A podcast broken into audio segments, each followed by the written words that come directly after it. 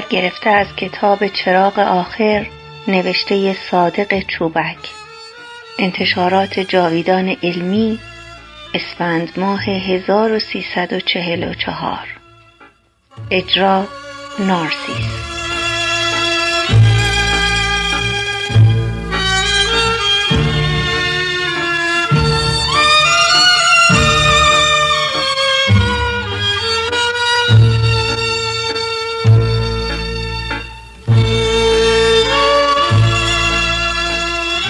من و فریدون همدیگر را در دانشکده افسری شناختیم. یعنی در همان ساعت اول ورودمان که سرگروبان ما را تو آسایشگاه به خط کرد و حرف زد من و فریدون بغل هم ایستاده بودیم و هنوز رخت غیر نظامی در تن داشتیم و هر دو دانشجوی احتیاط بودیم. اولین جمله که از گلوی سرگروهبان بیرون آمد به گوش ما نامعنوس و موهن بود و از همه بدتر اینکه سوم شخص خطاب می کرد. او فریاد زد. گوش کنن بچه ها به همدیگر نگاه کردند. شاید این جمله به گوش گروهی مزهک هم آمد و شاید سرگروهبان توی صورت یکی از بچه ها پوزخندی هم دیده بود. برای همین بود که در همان لحظه اول و پس از گوش کنن گربه در هجله کشته شد و چهره سرگروهبان رنگ شاهدود شد و چاک دهنش را باز کرد. مردی که حمال پدر سوخته اگه خیال کردی اینجام خونه ننته که هر گاهی که دلت بخواد بخوری واقعا که باید خیلی خر باشی دیپلمه هستی؟ برا خودتی لیسانسیه و دکتر هستی؟ تو این چهار دیواری که رسیدی باید لیسانستو بذاری دم کوزه آبشو بخوری اینجا رو بهش میگن سربازخونه. اگه بخوای او رو اطوار بیای چوب می‌کنن تو اون چه نبدترت که دستا چق وایسه. مثل آدم دارم باد حرف می‌زنم میشه تو واز می‌کنی؟ حالا خوب گوشاشونو وا کنن. زندگی سویل و خوردن و خوابیدن و سگ زدن خدا بیامرزدش. اون ممه رو لولو برد. خیلی زود جای دوست و دشمن رو یاد می‌گیرین هنوز نشاشیدین شب درازه خیالتون تخت باشه اینجا سرزمینیه که ایمون فلک رفته به باد حالا گوش کنن بعد از اونی که از اینجا مرخص شدن میرن دفتر اونجا یه لیستی هست که از روش می نویسن که چه چیزایی باید با خودشون بیارن. کفش و کلاه رو دولت میده. باقیش رو باید خودشون تهیه کنن. ملافه و روبلشی هم باید بیارن. حالا واسه اینکه یه خورده حالشون جا بیاد کراواتاشون رو واز کنن و کف این خوابگاه رو از اون بالا گرفته تا پایین دم در بروفن. وای به حال کسی که یک ذره گرد و خاک از زیر دستش در بره حالا زود باشن فوری نگاه فریدون تو چشم من افتاد و دستهایش برای باز کردن گره کراواتش بالا رفت. صف کج و کولهی که بسته بودیم به هم خورده بود و همه داشتن با کراواتاشان ور می رفتند.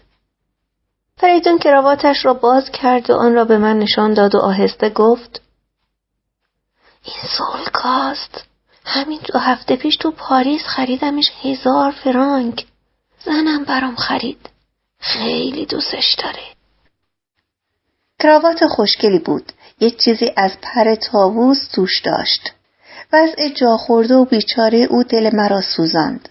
من گفتم زود بذارش تو جیبت.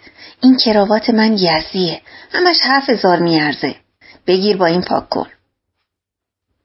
کراوات را تو مشتش گذاشتم و خودم رفتم پیش سرگروهبان که داشت با یک لیسانسیه معقول و منقول کلنجار می‌رفت. و تا آنجا که می‌شد تو رخت غیر نظامی خبردار ایستاد خبردار ایستادم و گفتم سرکار من کراوات ندارم. میشه با دستمال پاک کنم؟ برگشت و به تندی نگاهم کرد و گفت تو هم شاگرد شنگول منگولی؟ اینم کراوات نداره. خیلی خوب. هر غلطی می‌خوای بکن. تو بدم. بمیرو بدم برگشتم پیش فریدون هنوز کراوات من تو دستش بود. بازویش را گرفتم و او را به گوشه سالن بردم و آهسته به گوشش گفتم درست شد. آنگاه هر دو زانوها را بر زمین زدیم و موزاییک های خاکستری خاکالود را پاک کردیم. این نخستین برخورد آشنایی ما بود که بعد در اندک زمانی به دوستی قرص و ریشهداری کشید. چون همقدر بودیم تو خوابگاه و صف هم پیش هم بودیم. یکی دو هفته نگذشته بود که تمام حرفهایمان را به هم زده بودیم. من می‌دانستم که او از خانواده پایینی بود و خوب درس خوانده و دیپلمش را گرفته بود و با شاگردان اعزامی به خرج دولت به پاریس رفته و آنجا رشته کشاورزی خوانده و یک سال پیش از گرفتن لیسانسش پنهانی از اداره سرپرستی همانجا با دختری که دوست می داشته عروسی کرده و حالا با زنش به ایران برگشته. و برای اینکه زود کاری بگیرد حتی شست تومان هم رشوه داده بود که او را به نظام ببرند و حالا آمده بود که افسر بشود و حقوقش از هفت هزار و ده شاهی به چهل و هفت تومان و پنج هزار برسد. بچه خوبی بود. بیست و پنج سالش بود. کمرو و با شرم بود. شیله پیله تو کارش نبود. راستگو بود. زنش را به حد پرستش دوست می داشت. اما وضع مالیش خوب نبود. زنش را گذاشته بود توی یک مؤسسه فرنگی ماشین نویسی می کرد و ماهی چهل تومان حقوق داشت. این سال 1317 بود که چهل تومان برای خودش پولی بود. یک اتاق هم برایش تو کوچه سزاوار گرفته بود با ماهی 20 تومان. آن وقت با 20 تومان دیگر هم باید خورد و خوراک و رخت و پخت زن تأمین شود و هم مخارج خود فریدون در دانشکده مثل حمام و سلمانی هفتگی و تعمیر کفش سربازی و خرید فرنچ و شلوار و پالتو و کاسکت و کوکارد و چکمه برای روزهای مرخصی و آمور برای برق انداختن قلاب کمر و تکمه های برنجی و نخ پرک برای نظام دادن تخت خواب ها و از اینجور چیزها که هر هفته هم یک چیز تازه بر آنها اضافه می. هیچ وقت ندیدم بتواند یک چای خالی از قهوه خانه دانشکده بخرد. همیشه به همان چای نهارخوری دانشکده که تو بشکه آهنی دیویس لیتری دم می کردند و مزه آبزیپو می‌داد و نانهای تخرمه سربازی قناعت می کرد. اصلا غرورش هم نمیگذاشت که با جیب خالی دوروبر قهوه خانه دانشکده که همه جور خورد و خوراک توش میفروختند پرسه بزنند. ما با هم خیلی دوست شدیم. تو صف خوابگاه و حتی تو کلاس درس و آمفیتئاتر و راهپیمایی ها با هم بودیم.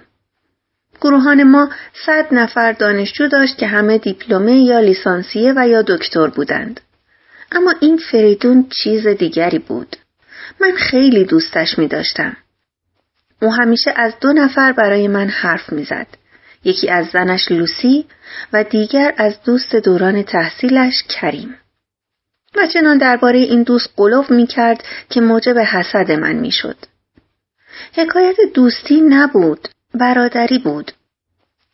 اینقدر از کریم پیش من تعریف کرده بود که دیگر خسته شده بودم.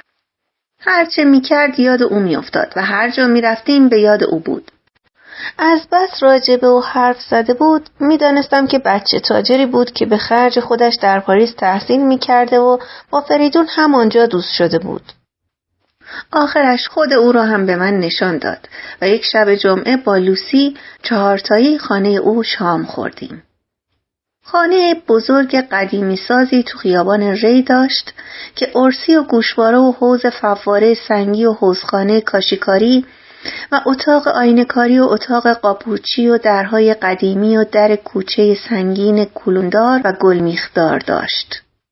خود کریم هم جوان خوبی بود منم ازش خوشم آمد. آشکار بود سر سفره پدرش بزرگ شده بود. کتاب خوانده بود. فیس و افاده نداشت و فرسنگ ها از تازه به دوران رسیده ها دور بود. وقتی که من خودش و خانه زندگیش و سفره و آسودگی خاطرش را دیدم بیشتر حسودیم شد. او همه چیز داشت و ما هیچ چیز نداشتیم. حتی توانسته بود از خدمت نظام هم شانه خالی کند. خانه داشت، پدر و مادر خوب داشت، یکی یک دانه بود فرشای خوب داشت ظروف کهنه و قیمتی داشت یک سرویس 24 نفره ظرف مرغی بی عیب و نقص تو جب آینه ناهارخوریشان چیده بود که چشم را خیره می کرد. حتی قاشق ماسخوری و شربتخوری هم از سر سرویس بود. پرده های کلفت مخمل آتشی با شرابه های زردوزی و مبل و صندلی ساخت چین و نوروزی های صورتشاهی و بارفتن و مجسمه های مفرق و مرمر و پیانوی بزرگ خانه او را به صورت یک موزه دیدنی درآورده بود. یک چهلچراغ بلور باکارا از میان سقف اتاق پذیرای آویزان بود که فقط اسمش چهل چراغ بود. شاید دیویس سیصد شاخه داشت. همان شب اول که به خانه او رفتم از دیدن تجمل خانه او چنان خود را کوچک و ناچیز یافتم که حس کردم اصلا آمدن من به این دنیا کار بیهوده بود. و اگر آزادمنشی و سادگی و بیپیرایگی و افادگی کریم نبود آن شب از زور دستپاچگی و ندید بدیدی حتما یکی دو تا از آن جامهای بلور سور را که پر از شراب بود رو سفره واژگون می کردم و با ریختن چند قاشق قرمه سبزی سفره سفید دستدوزی شده را برای همیشه آلوده می ساختم. با همه اینها من هم از کریم خوشم آمد و خواهان دوستیش بودم. از آن پس دیگر کریم برایم بیگانه نبود و با فریدون هر دو با هم از او حرف می زدیم. و اصلا تعجب نمی کردم وقتی فریدون به من می گفت که در پاریس کریم به او خیلی کمک کرده و همیشه زیر بغلش را می گرفته. اما کریم مثل اینکه دیگر علاقه به دیدن من نشان نمی‌داد. دو سه ماه از آن شام گذشته بود و فقط یک بار سراغ مرا از او گرفته بود. او دیگر مرا فراموش کرده بود. بیاعتنایی کریم به من و نیز های روزافزونی که فریدون از او می‌کرد مرا رنج می‌داد. فریدون تمام روزهای تعطیل را با او میگذرانید به سادگی برایم می‌گفت که مثلا چه مهمانی رقصی در خانه کریم برپا بود و چه محرویانی آنجا بودند و چه شام باشکوهی داده بود یا مثلا او و لوسی با پاکارد زیبا و بیمانند کریم روز جمعه به پیکنیک رفته بودند و چقدر خوش گذشته بود. اما وقتی کلاهم را با خودم قاضی می کردم می دیدم کریم حق دارد که به من بی بکند. آخر من به چه درد او می خوردم؟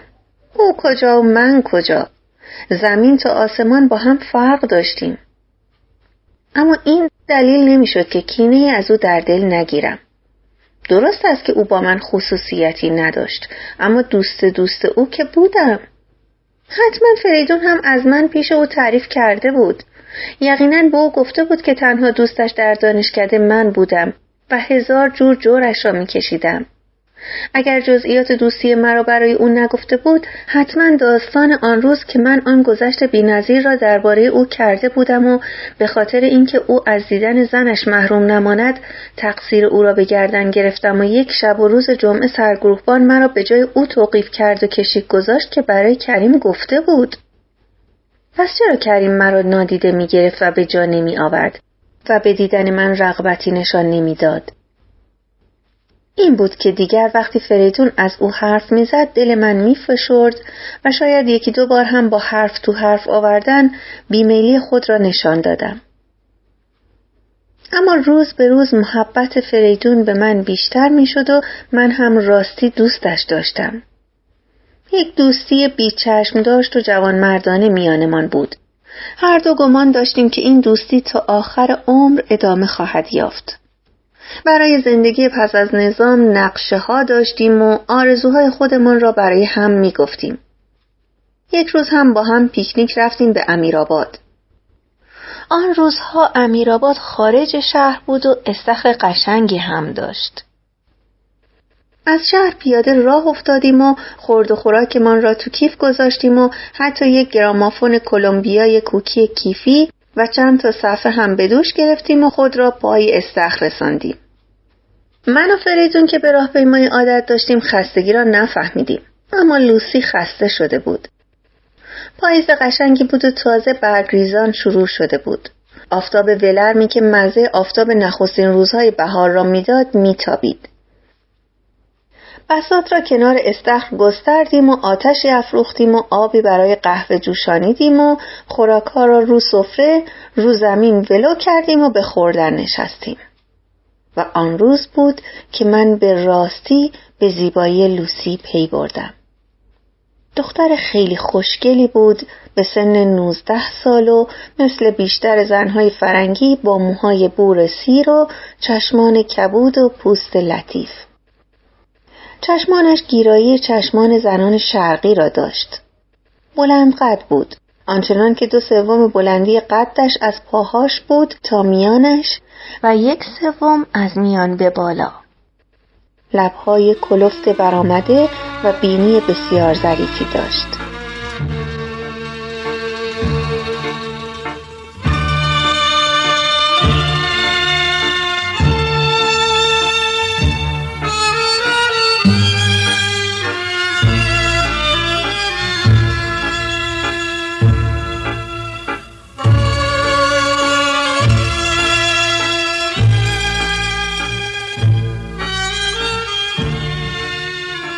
چهار ماهی که از خدمت ما گذشت سردوشی گرفتیم.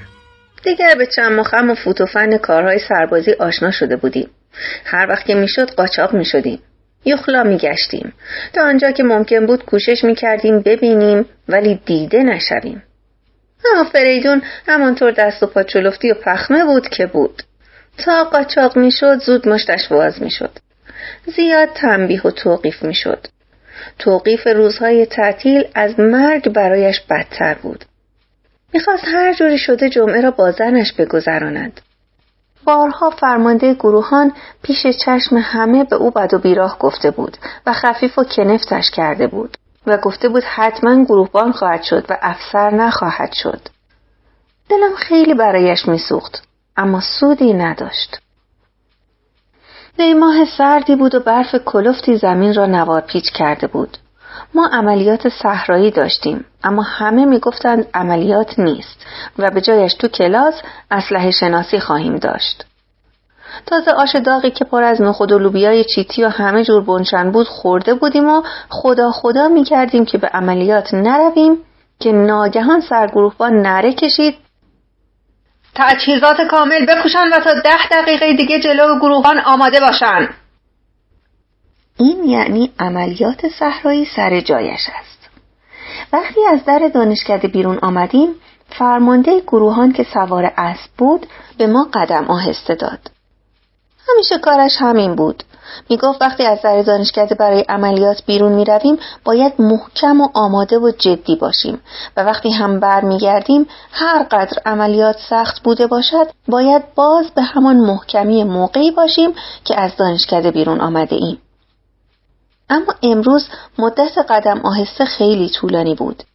نمی‌دانم چطور بود. شاید عده از سرما قوز کرده بودند و فرمانده گروهان عصبانی شده بود و از در دانشکده تا دم کافه بلدیه ما را قدم آهسته برد. دیگر تنمان خیس عرق بود. بعد راحت باش داد و با قدم راهپیمایی راه می رفتیم.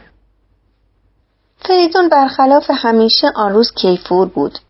وقتی که راحت باش دادم به من گفت امروز آخر دسامبر و میگن امشب اونایی که زن فرنگی دارن میرن خونشون.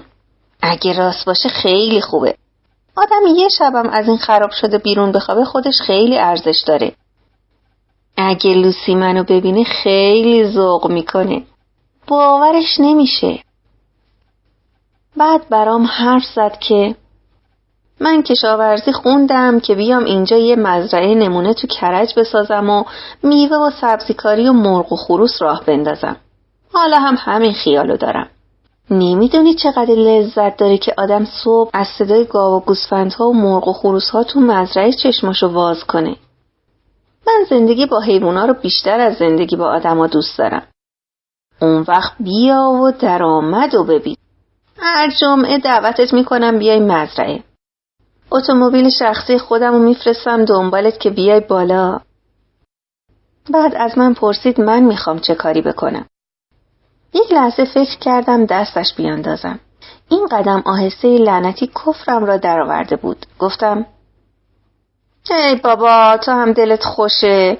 مرغ و خروس فروشی هم شد کار. من می‌خوام یک کاباره واز کنم مثل آستوریا. خودم میرم فرنگستون و زنای خوشگل خوشگل با خودم ور میدارم میارم اینجا. هم فال هم تماشا. هم خودم شکم سیری از عزا در میارم هم دیگرون به لفتولیسی می‌رسن. اون وقت می‌بینی چجوری دستم به عرب و عجم بند میشه. فکرشو بکن آدم یه دو جین دختر اتریشی ور داره بیاره اینجا. باور کن همه جا جاته و همه جا حکمت رو می‌خونن. اون وقت بیا و درآمد و مقام رو تماشا کن. بیچاره می‌خواد بره سبزی فروشی و تخم مرغ فروشی واکنه که هر روز گرفتار امنیه و آژان بشه. فکرشو بکن. بهترین خوراکا رو می‌خورم و بهترین زنها رو تو بغلم می‌گیرم. اون وقت به من چه؟ خواهر مادر من که نیستن. هر کاری دلشون خواست بکنن. هر کاری بکنن به نفع منه. زهر کجا که شود کشته سود اسلامه.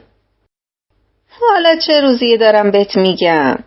به شرط اینکه بیای پیش من بگیر رفیق. می‌خوان مالیات زیادی ازم بگیرن.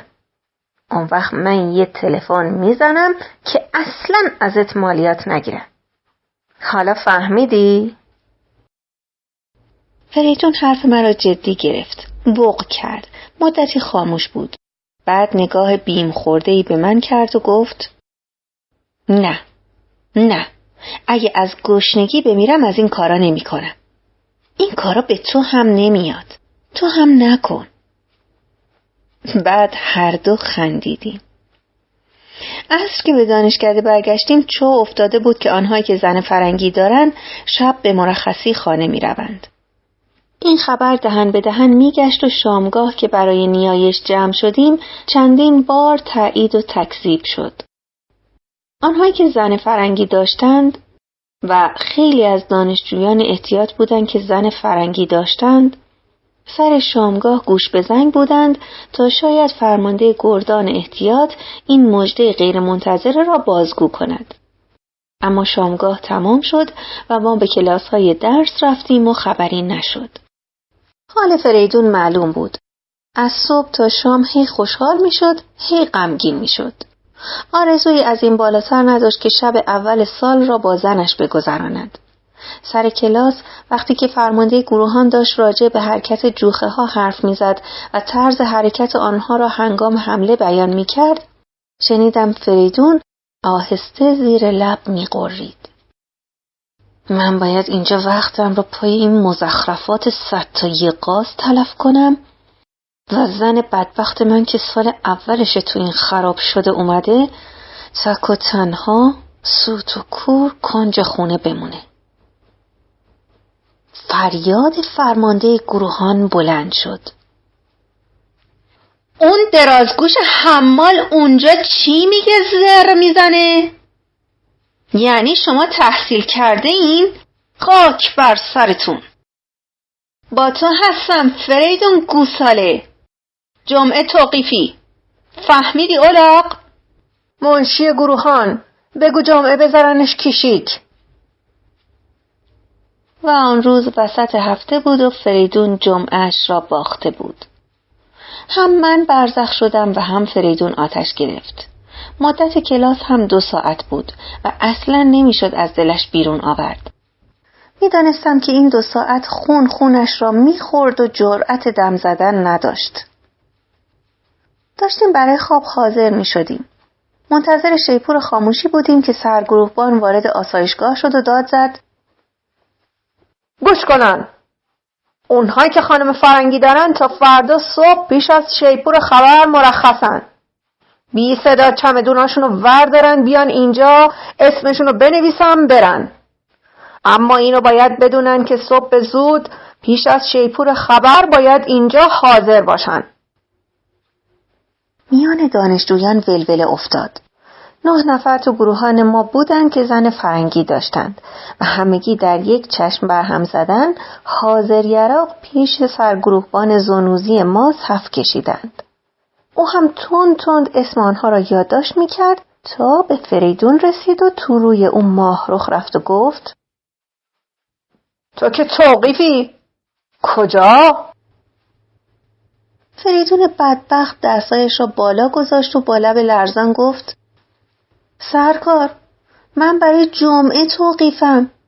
امشب که سرگروهبان نگذاشت حرفش را تمام کند گفت اینو باید از سرکار سطفان بپرسم. تو دفتره بیا پایین. اگه گفت برو برو. مثل اینکه راستی دلش برای فریدون و آن گردن باریک و چهره رنگ پریده که زیر کاسکتش معطل مانده بود سوخته بود. دیگر فریدون به خوابگاه برنگشت و منشی گروهان به ما خبر داد که سرکار صدفان اجازه داده بود برود. من خیلی خوشحال شدم. هرچند تخت خوابش خالی مانده بود و من از دوریش دلگیر شده بودم. این اولین شبی بود که می‌دیدم تخت خوابش خالی است. اصلا مثل اینکه همیشه آن تخت خواب خالی بوده و کسی روش نمیخوابید. چنان او را از خود دور می دیدم که گویی هیچگاه او را نشناخته بودم. هر شب پس از شیپور خاموشی و پیش از خواب به شکرانه در آمدن از رخت سربازی و به شادی هفتش ساعت خواب شوخی های بامزه با هم داشتیم. سال دومی ها و افسرها و حرفها و حرکاتشان را دست میانداختیم.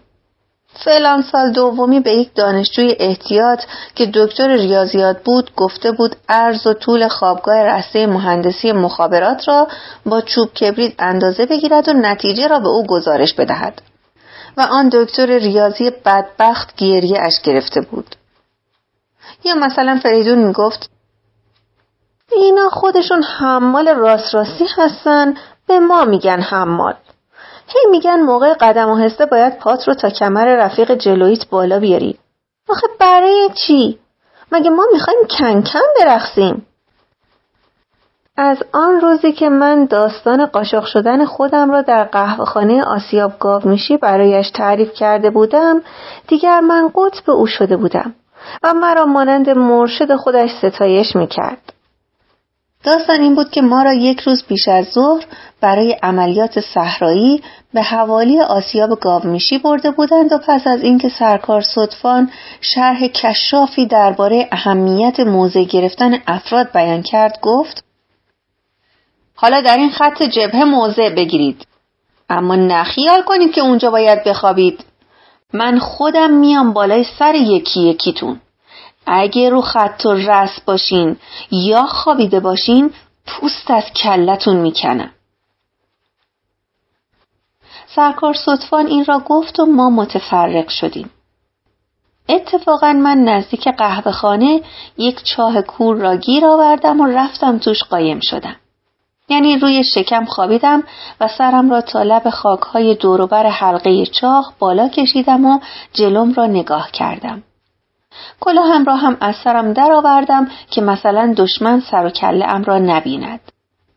اتفاقا من اولین کسی بودم که سرکار صدفان آمد بالای سرم. من هم جدی و حق به جانب در حالی که دستم را رو قنداق تفنگم که بغل دست راستم رو زمین افتاده بود گذاشته بودم به جلگه مقابل نگاه می کردم. سرکار صدفان آمد دید من درست درست دراز کش کرده گفت خوبه. بعد گفت روبرو چه می‌بینی؟ آن دور دورها یک خرسوار میگذشت. من بی آنکه به سرکار صدفان نگاه کنم گفتم یک سوار گفت باریکلا یک نوبت از کشیک معاف خودت به سرگروهبان بگو آن وقت اسبش را سوار شد و رفت برای بازدید منطقه من از خوشحالی با دومم گردو می شکستم. وقتی سرکار صدفان پشت کرد و رفت اتفاقا شاگرد قهوه چی برای برداشتن آب از جوی خوشگلی که پای حلقه چاه میگذشت آمد. من ازش پرسیدم خوردنی مردنی چی داری؟ گفت دیزی. گفتم خوبه؟ گفت عالیه. گفتم ببین یواشکی گوشت و میکوبی با پیاز فراوون میپیچی لای یه سنگک میاری. آبشم پیش کشت. چند میشه؟ گفت سی شایی. اما چون آبشو نمی‌خوای یک قرون. گفتم اینم یک قرون. زود باش ببینم. وقتی اولین لقمه نان گوشت کوبیده تو دهنم گذاشتم هنوز سرکار صدفان خیلی زیاد دور نشده بود او سوار اسب بود و من خیلی خوب میدیدمش کجاست خیلی راحت سنگک را با گوشت کوبیده ها خوردم و سپس به قهوه چی که خیلی دور نبود اشاره کردم و گفتم می‌تونی یه بس تریا که حسابی به چسبونی با یه چای غم پهلوی پرمایه بیاری؟ گفت چرا نمی‌تونم؟ هنوز سرکار ستوان آخر خط منطقهش نرسیده بود که من کلک دو بست تریاک و دوتا چای دبش را کنده بودم و لول و کیفور داشتم جلگه خالی و آرام جلوم را نگاه می کردم. و چون دیدم هنوز یک ساعتی مانده تا عملیات تمام بشود و به دانشکده برگردیم دونکیشوت سروانتس را که به تازگی به جای فاست گوته گرفته بودم از تو کوله پشتیم بیرون کشیدم و نگاهی به صفحه آن و نگاهی به اندام سواره سرکار صدفان که آن دور دورها با بچه ها کلنجار می‌رفت انداختم و شروع به خواندن کردم. اینها را که همان شب به فریدون گفتم اول باور نکرد اما چون بوی تریاک را از دهنم شنید دهنش از تعجب باز مانده و گفت اگه بفهمن اعدامت می‌کنن. و راست می‌گفت. خیلی بد می‌شد. اما آخر آدم ضعیف و بی دست و پا چگونه می‌تواند نفرت خودش را به دستگاهی نشان بدهد؟ حتما راههایی وجود دارد. این کار من هم یک راهش بود. من هم مثل همه احتیاط ها رنج میکشیدم و دل پری داشتم. به هر حال جای فریدون در خوابگاه و بغل تخت خواب من خالی بود. شیپور خاموشی را زدند و من و فریدون که هر شب هزار دوز و کلک سوار می کردیم که پس از شیپور خاموشی خاموش نباشیم امشب من تنها بودم و تا خاموشی زده شد رفتم زیر پتو و گرفتم خوابیدم. نفهمیدم چه وقت شب بود که حس کردم یکی رو تخت خواب فریدون افتاد اول گمانم به نوبتچی رفت اما آخر نوبتچی چرا؟ او که خودش تخت خواب دارد کشیکش که تمام بشود می رود رو رخت خواب خودش راحت می گیرد می خوابد. چشمانم را که باز کردم خود فریدون را دیدم که با لباس رو تخت خوابش افتاده. نیمخیز رو آرنجم تکیه کردم و خوب نگاهش کردم. صورتش مثل مرده رنگ پریده بود و خیره به سقف نگاه می کرد. حتما سرکار صدفان نگذاشته بود برود خانهش و منشی گروهان به ما دروغ گفته بود. پس آهسته ازش پرسیدم پس چرا برگشتی؟ دیگه مگه اجازت نداد؟ چرا؟ پس چرا نرفتی؟ دیگه دیگه چیه؟ حرف بزن خاموشی بر نور رقیق ماه که تو خوابگاه ول شده بود سنگینی می کرد و او همچنان تو سقف خیره نگاه می کرد. من فکرم به جایی نمی رسید. او هم هیچگاه با من اینجور بی نکرده بود. مثل اینکه از من قهر بود. حتی رویش را به طرف من بر نگرداند. دوباره آرام به او گفتم آخه چته؟ یه چیزی بگو چرا نرفتی؟ چیزیم نیست حالا این چه جور خوابیدنی؟ پاشو لباساتو در بیار مگه ساعت چنده؟ نمی‌دونم عجیب بود که نمی‌خواست حرف بزند و من هم خواب از سرم پریده بود و راستی برزخ شده بودم. اما حس کردم حالش غیر طبیعی بود مثل اینکه مست بود آهسته ناله می کرد از تو رخت خوابم بیرون آمدم و رو لبه تخت او نشستم. تمام عضلات صورتش متشنج بود. ناگهان بغزش ترکید و با حق حق گفت. با کریم لخت اور تو رخت خواب بود. لوسی تو رخت خواب خود من. با کریم. مثل اینکه تمام خون بدن مرا با تلمبه کشیدند و جایش را آب یخ ول دادند. سرم گیج رفت و اتاق ولنگواز خوابگاه پیش چشمانم زیر و رو شد. هیچ کلمه ای به زبانم نگشت. دلم هم نمی‌خواست چیزی بگویم. نوبتچی به ما نزدیک شد و آهسته گفت بخوابید. ساعت یکه ممکنه افسر نگهبان برای گشت بیاد بخوابید